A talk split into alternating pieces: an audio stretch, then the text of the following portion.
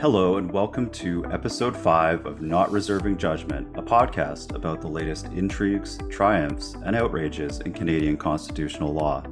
I'm Josh Dehaas, counsel with the Canadian Constitution Foundation. And I'm Christine Van Geyn, the Canadian Constitution Foundation's litigation director. And I'm Joanna Baron, executive director of the Canadian Constitution Foundation. In today's episode, we'll fill you in on the latest in the criminal trial against Freedom Convoy organizers Tamara Lich and Chris Barber. We'll ask whether the town of Wasaga Beach's new anti car rally bylaw goes too far. We'll share our bad legal takes of the week, where we take a lighthearted look at some legal opinions that did not quite land. But first, let's talk about a worrying development for free speech proponents in Scandinavia. Joanna, tell us about how the Danish government is responding to some recent Quran burnings. Yeah, so this summer I was very lucky to go to medieval times for the very first time in my whole life living in Toronto. And I feel like we are back to the medieval times because we are witnessing one Western advanced country and possibly a second passing blasphemy laws. Um, so this is in Denmark, um, where there has been a spate of recent Quran burnings, um, and the Danish Parliament has responded by proposing to bring back blasphemy laws. Um, there's also an issue in Sweden, which we'll talk about in a moment. And it's important to underscore that Denmark is a very free and historically, in modern times, very liberal polity.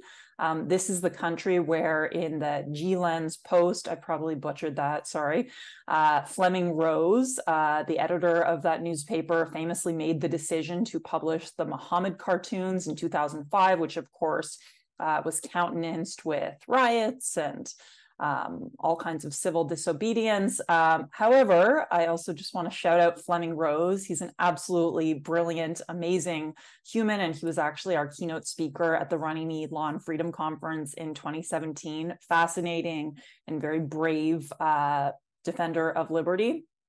Um, but so in Denmark, there have been occasional far right public Quran burnings for the most part tolerated by the government. There were even counter protesters that have showed up at some of these burnings, and government uh, police showed up to push back the counter protesters.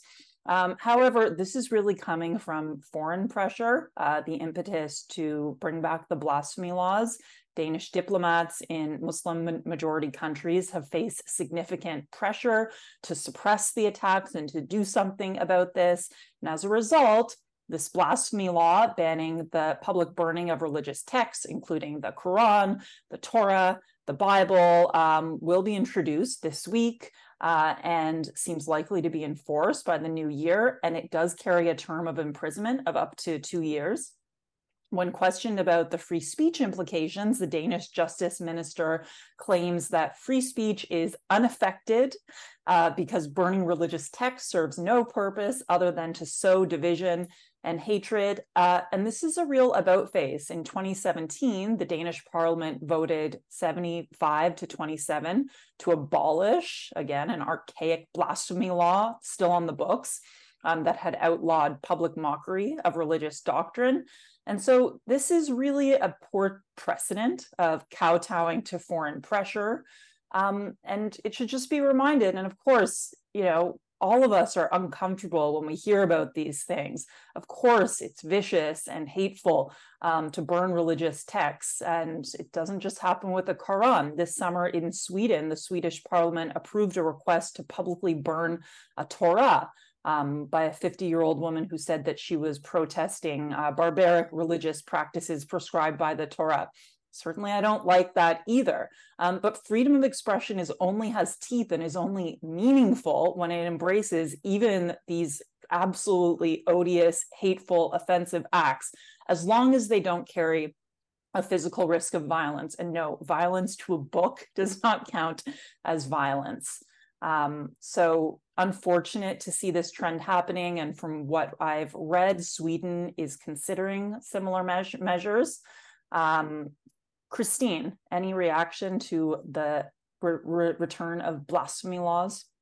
I mean, it, it's bizarre to me. It's it's 2023. These are liberal democracies. The concept of creating new blasphemy laws when they have repealed old blasphemy laws less than a decade ago is completely insane to me. And uh, I mean, it should go without saying it's not a good or nice thing to do to to burn religious texts, but this is one of the core notions of Western democracies is that we have freedom of expression. Of course, this is a violation of freedom of expression. Of course, that's an expressive act. And it makes me think of the case that we're looking to intervene in in Quebec about uh, freedom of religion. And in that case, the students are seeking to pray on school property, you know, in empty classrooms or in in hallways, and they are asking, you know, nothing of anyone else. They are not saying you must, you know, comply with my religious uh, beliefs. You must pray with me. And this is sort of the opposite. It's saying you must uh, respect the um, religion of of other people. You must comply with the religious requirements not to engage in blasphemy. And the students in Quebec are doing the opposite. They're saying, let me have my religion, let me practice it as I like. Whereas in these Danish and Swedish examples, it's sort of the opposite, saying, you must uh, comply with my religious rules. It's the whole concept of, of blasphemy is imposing religious rules. So uh, what do you think, Josh? I I mean, I I think that this is a, a bizarre turn of events for for a, a country like like Denmark and Sweden. Yeah, I'm not I'm not surprised that this is happening as disappointing as it is because when these Quran burnings happen, it can lead to, you know, a real risk of violence like Joanna was talking about maybe at the embassies, but also in Sweden there was a, a riot just this past weekend um, that was supposedly as a result of uh, Quran burnings, but I looked into it a bit more, and it really just seems like you know unemployed youths with nothing to do that decided this was a good excuse to you know burn some cars and throw some Molotov cocktails. So um, I think Sweden should be stronger than that, and Denmark can should be stronger than that, and and um, not allow not allow these things to happen. I was also thinking about how, you know, I don't think a lot of people realize this, but free speech actually has its modern origins in a strong desire among the public to be able to criticize religion. And uh, people burning these Qurans, they're not doing it necessarily because they're hateful. Um, in some cases, they're doing it because they they really want to draw attention to um, things about religion that they that they have that they take issue with. Um, in the United Kingdom, it was a guy named John Lilburne who was a Puritan who actually sort of showed the British public the value of free speech. And he actually ended up um, helping put an end to the Court of the Star Chamber, which was the court used by those in power to censor people, to shut people up. Um, for those who don't know, so Lilburne, uh, he he was a member of this group called the Levelers, and like I said, he was a Puritan and he advocated for two radical ideas. One of them was that men who uh, were like craftsmen or small property owners should be allowed to vote. Doesn't seem that radical now. And that there should be more separation between church and state in England. And uh, because of these views, he was sentenced to to a fine, to whipping, and to the pillory. And then on the day of his pillory, which was in 1638, rather than apologizing like he was expected to, he denounced the bishops and the church and again repeated his his viewpoints. You know, he had pamphlets handed out and this made this made a big splash in the UK and it made people realize that no, we do want people to be able to have freedom of speech, to be able to to criticize those in power. And you know, same thing in Canada. Like one of the biggest free speech cases in our history is uh, Boucher and the King, so Boucher was a guy in Quebec. He was a Jehovah's Witness who um, was charged with seditious libel because he was handing out pamphlets that were critical of the relationship between the Quebec government and the Catholic Church. And um, this went all the way to the Supreme Court. You know, he lost at lower courts, and then the Supreme Court decided no, he has freedom of speech. And Justice Rand famously wrote, freedom in thought and speech and disagreement in ideas and beliefs on every conceivable subject are the essence of life. The clash of critical discussion on political, social, and religious subjects has too deeply become the stuff of daily experience to suggest that mere ill will, as a product of controversy, can strike down the latter with illegality. So I hope that Sweden and Denmark uh, come to their senses on on this issue because they need to to protect free speech. Christine, so you were going to give us an update on the Tamara Lich and Chris Barber trial that recently started. I know not all that much has happened yet, but what did you want to tell us about that? Yeah, so Tamara Lich and Chris Barber, who were two people involved in the Freedom Convoy protests, they were key organizers, although there was not any, you know, one leader of the protest. They were pretty key and important figures. So Tamara Lich and Chris Barber were charged with a few things: uh, mischief and obstruction. And mischief is not an especially serious charge compared to the things that we see violent offenders given given bail for. And we know there was a big ordeal related to Tamara Lich's uh, bail, so I'll talk about that a little bit. But um, I think it's it's important to note that they've already faced some serious deprivations of liberty that I don't think can be justified and that are way out of proportion to the charges of obstruction and mischief. Lich has already served 49 days in jail, despite no evidence that she is violent, no criminal history, and no evidence that she poses any risk to the community. And as I said, this is in a country where literally three quarters of violent offenders are granted bail, according to, to recent research. If you compare her experience to someone named Randall McKenzie. He's accused of first degree murder of an OPP officer in Ontario. McKenzie was out on bail at the time of the alleged murder, despite previously breaching his bail on charges related to smashing the windshield of a car that had two kids inside, stabbing a man twice, punching his ex girlfriend, headbutting a cop, and possessing a handgun. So he got bail despite the serious violent charges against him because the judge was concerned about Indigenous over incarceration. Meanwhile, Tamara Lich was not only initially denied bail, but once she was released, she had severe conditions placed on her, essentially um, requiring her to give up her freedom of, of speech and freedom of assembly rights because she wasn't she was not allowed to use social media or organize or promote any anti COVID 19 activities, not just ones related to Ottawa. Then she was arrested in June for breaching those conditions because she attended a public event eh, where she posed for a photo with another person who had been involved in the Freedom Convoy. Uh, and that led to even more time spent in jail. So in July, after 49 days in jail, a judge finally approached her case with some common sense and, and released her because he recognized that the case against her was not, can't, can't be considered to be a strong case. And the gravity of the alleged offenses was not high and that there was not likely to be a lengthy prison term upon conviction. So to me, that's pretty clear that the lower court judge was just totally un- unreasonable in granting all of these conditions. Chris Barber, the other organizer who had his uh, trial yesterday, he spent less time in jail, but he also had his charter rights taken away from him. If there had been more lockdown restrictions since uh, since 2021, he would not have been able to protest those or even speak out against them on social media. Uh, which is something you would not expect to happen in Canada. Restrictions on on your expression and right to assembly uh, is not something that we see in Western liberal democracies. That's kind of the extreme lockdowns we saw in in China.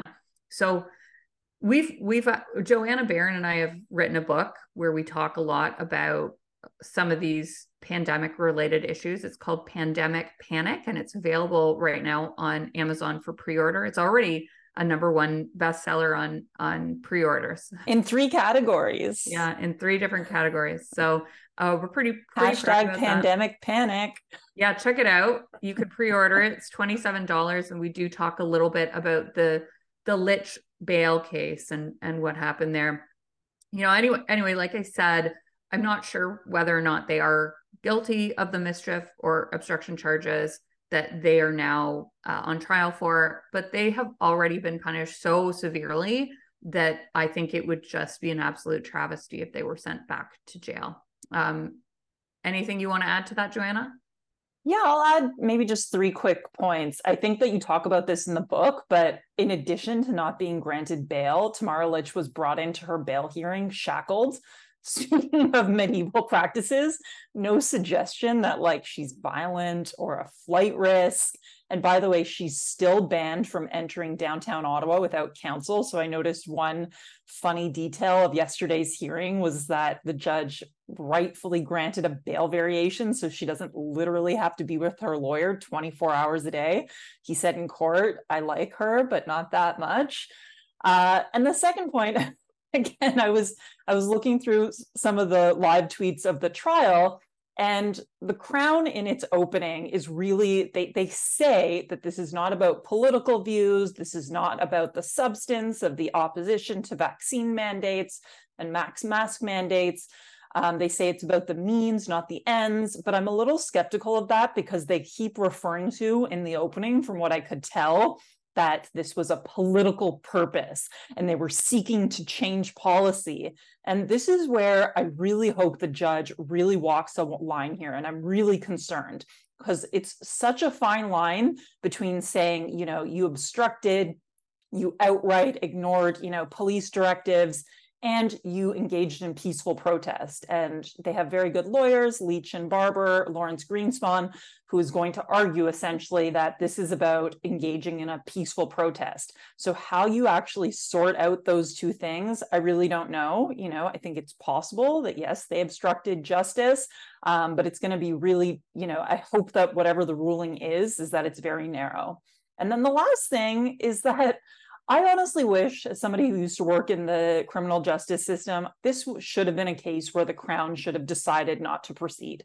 They should have withdrew the charges, honestly. Um, and honestly, if I was in the Liberal government, because of course, let's be honest, the government can sort of informally uh, influence and and make their wishes known to crown attorneys i think it would have been in their interest for this whole thing to go away especially given the pretrial custody that that Lich and Barber already did. Um, but honestly, I just think like the um, the equities are not in their side anymore. I wouldn't be surprised if the if the Liberal government starts doing comms showing you know Poilievre's support for the convoy. Um, but I honestly think uh, the appetite for all of that amongst the Canadian public, even though we know majority of Canadians supported clearing the convoy, I think that time has kind of passed. Um, so I really wish that this trial wasn't happening at all, but it is. And so we will continue to comment on it. Josh, anything to add? Yeah, I agree with uh, everything you two said. But one thing I wanted to add is that, you know, mischief, and this is a crime involving interference with property, that's a real crime. But I I don't know if we see if we're seeing um, selective enforcement going on here because statues toppled across the country in during Indigenous protests or anti-colonialism protests, and I didn't hear about many mischief charges related to those things. So I just hope if we are going to enforce these laws against protesters when they when they interfere with property, that we enforce them against everybody equally. So. Let's take a break, and when we come back, I'm going to tell you about what's going on in Wasaga Beach, Ontario. Hi, I'm Russell from the CCF. In case you haven't already, make sure to subscribe to our email newsletter, The Freedom Update, to get updates from me every week about our ongoing work and the legal stories in Canada that keep us interested. It's one of the best ways to stay up to date. Subscribe at theccf.ca slash freedom update. So, Wasaga Beach is a town in Ontario that has the world's largest freshwater beach, and it sounds really nice, but if you've been there, you know it gets pretty crowded and it has a pretty young and raucous crowd most of the time. And while the water may be fresh, the sand is. Uh, well, let's just say there's a reason that the town is restricting tents on the beach, and I'll leave the rest up to your imagination. Anyway, so starting in 2020, this group called H2OI began hosting car rallies in the town. And these rallies involve hundreds of people with modified vehicles showing up making a ton of noise, doing burnouts, doing street racing, doing stunts. Police car windows have been smashed, property has been damaged, and it's generally been, you know, chaotic and arguably dangerous. So when the town heard there was another rally being planned for Labor Day, they got an injunction from the court that clarified that OPP can arrest and remove people from town if they know about this order and they attend or participate in this unsanctioned rally, which seems reasonable enough. And the OPP also majorly stepped up enforcement. So they stopped 259 vehicles over the weekend and laid 367 charges. And I'm not great at math, but that seems like pretty bad odds for getting a ticket if you ended up getting pulled over at all. But not only that, the town also passed this bylaw that bans attending car rallies with fines of up to $5,000. And they set up checkpoints manned by private security guards who they had deputized to, you know, stop and interrogate their fellow citizens. They also issued a press release telling people that if you have any modification of your car, you can't enter town, and that included residents, um, which seemed kind of sketchy. So this plan worked. It prevented the rally, and a lot of residents seem really happy about that. But I do have some concerns with this bylaw from a civil liberties perspective. So, you know, first of all, the bylaw not, not only creates fines for people who organize these nuisance rallies or who do the illegal and dangerous things like stunt driving, but it also criminalizes merely participating or being a spectator in an unsanctioned rally and it's like, how do you tell who's a spectator in, in a rally? You know, are they just going to ticket everyone who's standing on the sidewalk looking at the cars? Even more concerning is that it defines car rally as, quote, any formal or informal event or exhibition consisting of the gathering of vehicles. So basically, the way I read that is if you informally make plans to drive to Tim Hortons and meet a couple of friends who also drive their own vehicles, you could potentially face a $5,000 fine. Um, I mean, it sounds like that would technically fall under this bylaw. And even more concerning still is that the bylaw says that anyone appointed by council can administer this bylaw, and that includes closing roads, um, which brings me to the checkpoints that they set up. So I won't get too deeply into the constitutionality of checkpoints because that's quite complicated, but I do have concerns that like authorizing private security guards to close roads and pull people over and interrogate them might interfere with charter rights. You know, for example, you have a Section 7 right to liberty, which includes some degree of mobility rights.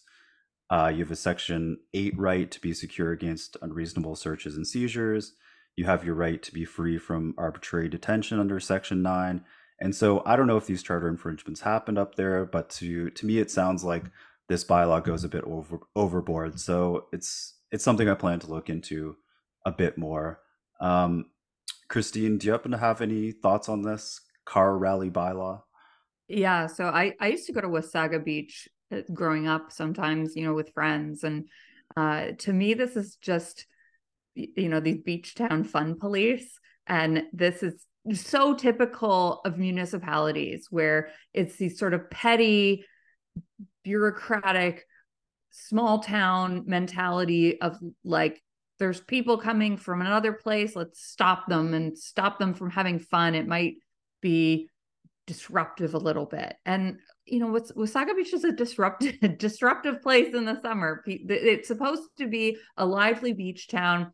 And look i get it like these car rallies is not my thing. No one is going to mistake my car for a car rally vehicle. It, if it is modified the modification is like a giant dent i put into it and i drive a, you know a mom crossover type vehicle. So this is this is not my type of activity and and i do understand the idea of like noise nuisance bylaws of course that's sensible but this to me is just go- going way too far and is representative of the small minded and petty thinking of municipal bureaucrats. Uh, Joanna, anything to add to that?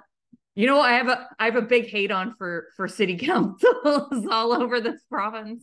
Yeah, they really are just like the petty, you know, authoritarians. We we have a pretty good track record of bringing justice to petty city councils. Well, I wanted to mention two things. First, this is a factoid, not legal information, but Jamie Foxx said that he was filming a movie in Toronto a few years ago and took his girlfriend to Wasaga Beach because he was told by someone in Toronto, like it's the because it's the biggest freshwater beach in the world.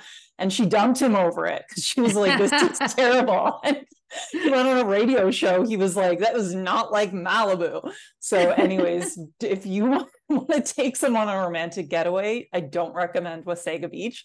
Uh, It's second- cool for teenagers.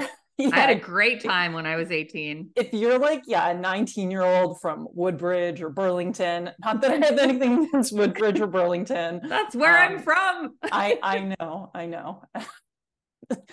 Um, it's great, but if you're looking for uh yeah, a beach getaway, I would recommend uh, I don't know, Muskoka or Grand Bend or something like that. Anyways, second point is that yes, it's overbroad and it also seems um like one of these bylaws that is almost certainly going to be applied in like a colorable way right? So they're not going to target Christine in her mom SUV. They're not going to target even, although there is a question about like funeral processions or wedding processions, but we know that they're going to target, um, you know, likely young men in like souped up civics, um, possibly young men who are of visible minorities. And so there's a real sort of like, uh, you know, capricious, uneven application problem with this law. So Josh continue to look into it. And, um, you know, the Freedom's Defense team may be making a trip up to Wasaga Beach soon. Maybe in a cooler car than mine. um, okay, how about now we turn to the freedom update. We're going to update you guys about a case that we're working on. So I have not announced this one yet. We haven't even sent out a news release. And this is one of the things that's cool about the podcast is we can chat about some of the things we haven't even announced yet. So there's this is a case in Ontario that we're intervening in, and the case is called the Ontario Can- Teacher Candidates Council and Sarah Petrucci. So the case is about the the Ford government of Ontario had noticed that students in public schools had been struggling with math scores, that the math scores were declining. And they wanted to take a bunch of different approaches to improving the math scores of students. And one thing they did, among a number of different things, was they created a requirement through legislation that if a t- if a person wants to qualify as a teacher in Ontario, they need to pass a math test. Um, the reason for this, and this is for all teachers, the reason for this is that someone there's a shortage of math teachers. That someone who might normally be, you know, an art teacher, or French teacher, or music teacher, will sometimes be assigned to teach math.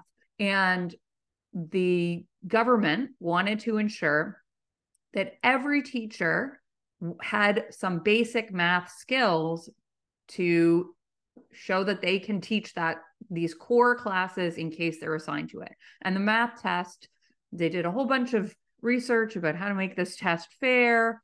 And it wasn't just it and, and it tested on actual math skills for grade three, six, and nine. So basic math questions.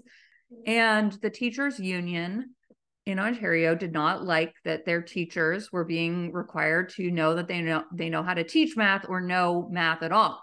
And they took a surprising approach to making this argument and they said that the test is racist. The t- test is discriminatory and a violation of our charter protected guarantee to equality under section 15 of the charter because of what they said was a disproportionate number of certain racial groups do worse on standardized tests like math tests, uh, like the standardized math test. And this case, I think, was decided in 2021, the original case. It's now going to appeal.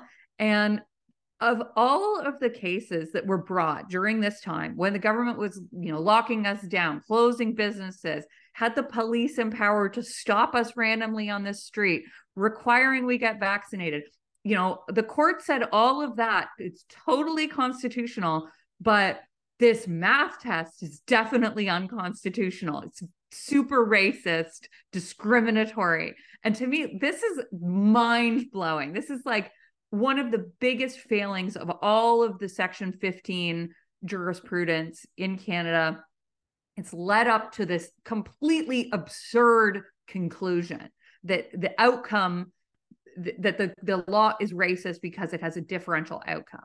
And from an, an, another case called Fraser, and this case to me is the extreme taking Fraser, this Fraser case to the absolute extreme.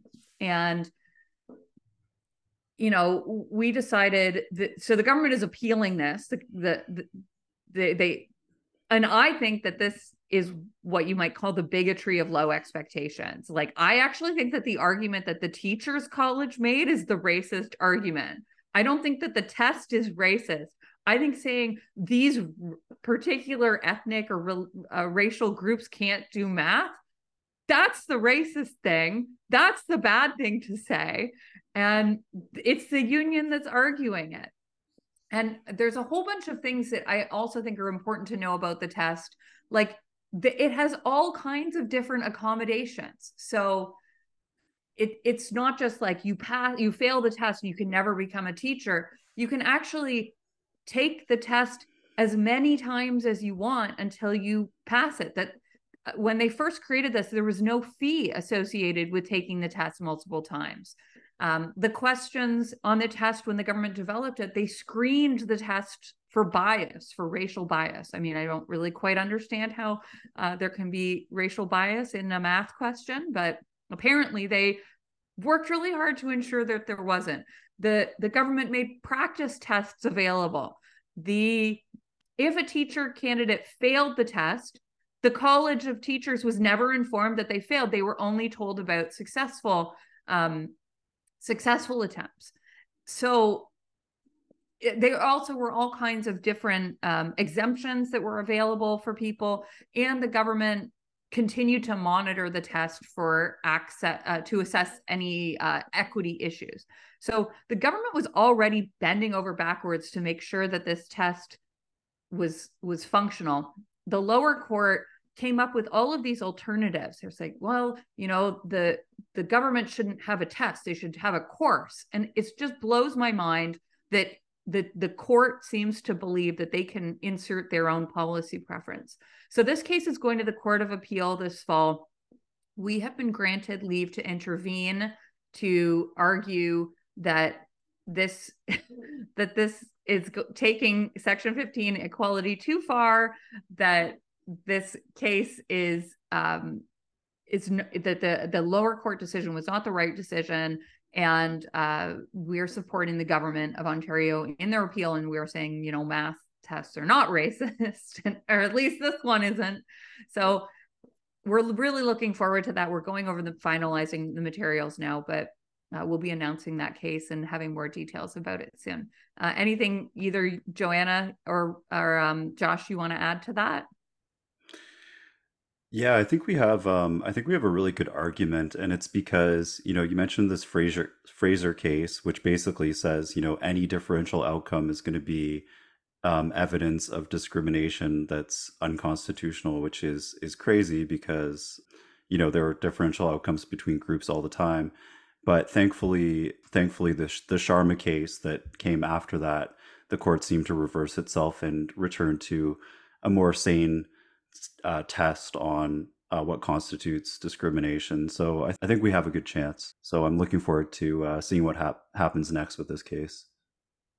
Joanna, anything from you?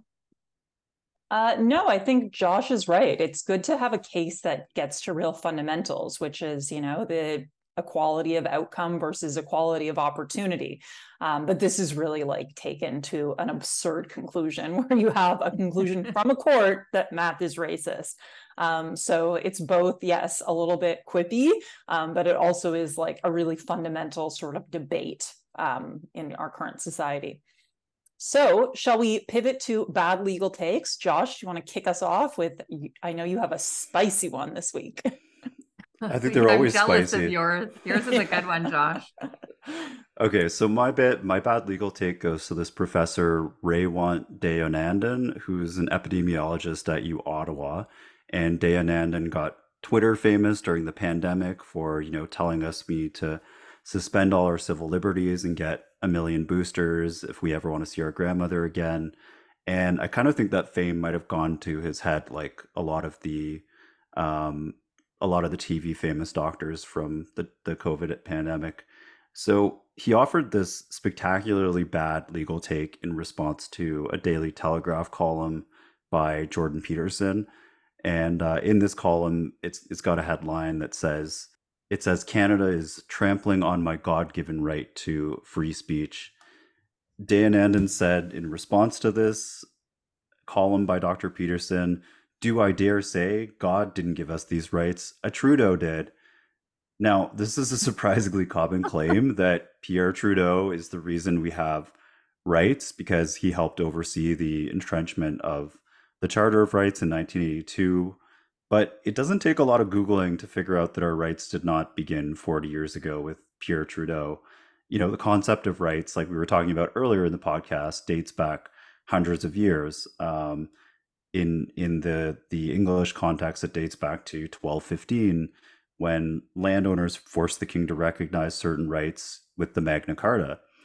And, you know, basically all of the rights in the charter developed through the British common law, which was received into Canada and arguably implied by the 1867 Constitution Act, which says that the provinces were uniting with a constitution similar in principle to that of the United Kingdom.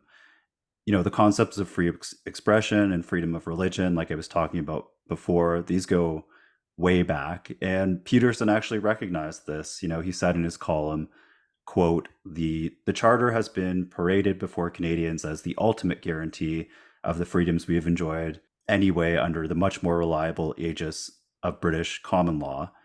So, you know, sorry, Dr. Deonandan, but it looks like you'll need to go back to telling us why two year olds should be wearing masks because I don't think you really know what you're talking about here. I think he didn't even read the column. I mean, if um, okay, I'll go on to my bad legal take. Um, it, mine is based on a really sad situation. Uh, it's a woman named Sheila Annette Lewis, and she was a terminally ill woman in Alberta who needed a life saving organ transplant. And Alberta Health Services doctors refused to put her on the high priority organ transplant list because she wasn't vaccinated against COVID 19 and she did not want to get vaccinated. And this was for a variety of reasons. I'm not quite sure what they were, but she fought the decision to deny her a place on the transplant list as a result of her declining the COVID vaccine. So one thing to, that's important to know about her case is that she actually already had COVID at some point. She had COVID antibodies. So she had been infected and uh, recovered. But unfortunately, she lost her fight against this decision to deny her a spot on the transplant list. And ultimately, she lost her battle with her health and passed away. And it's an absolutely tragic situation. Look, I am not an expert. Uh, but there is a lot of data that acquired immunity is perhaps more effective than the vaccine. The vaccine does, there's data that the vaccine does not stop you from getting infected and it does not stop people from dying from COVID. So I think that there's perhaps some justification for the policy that required vaccination for organ transplants uh, very early on in the pandemic. And organ transplant recipients were given priority in vaccination because they are severely immunocompromised. And we also know that the earlier strains of COVID were more dangerous. So I think there might have been some justification for this policy choice by the organ transplant list to prioritize people who had been given vaccines uh, early on. But I think at this stage, maintaining this requirement at, at this stage in the pandemic isn't justified. I think that the courts made a mistake. And I think it's tragic that this woman died.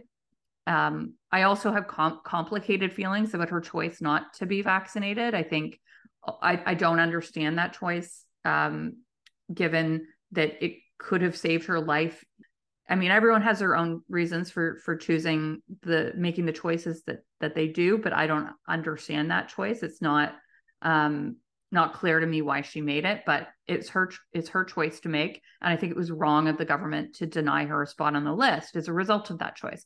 But my bad legal take this week is actually the heartless, absolutely heartless response to her death because her death is tragic.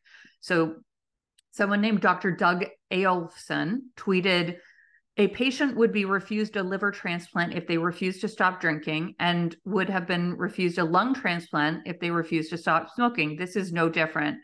Like, this is completely different. I don't even know what this guy is talking about. Drinking causes the liver cirrhosis. Smoking causes the destruction of the lung. The COVID vaccine is not at all comparable. She wasn't actively contributing to her own demise the way um, a, a alcoholic with a needing a liver liver does or a smoker uh, needing a lung transplant. With all due respect, uh, the way they are in that scenario in this hypothetical. She also has the COVID antibodies. So she made a valid and legal medical choice about her own health.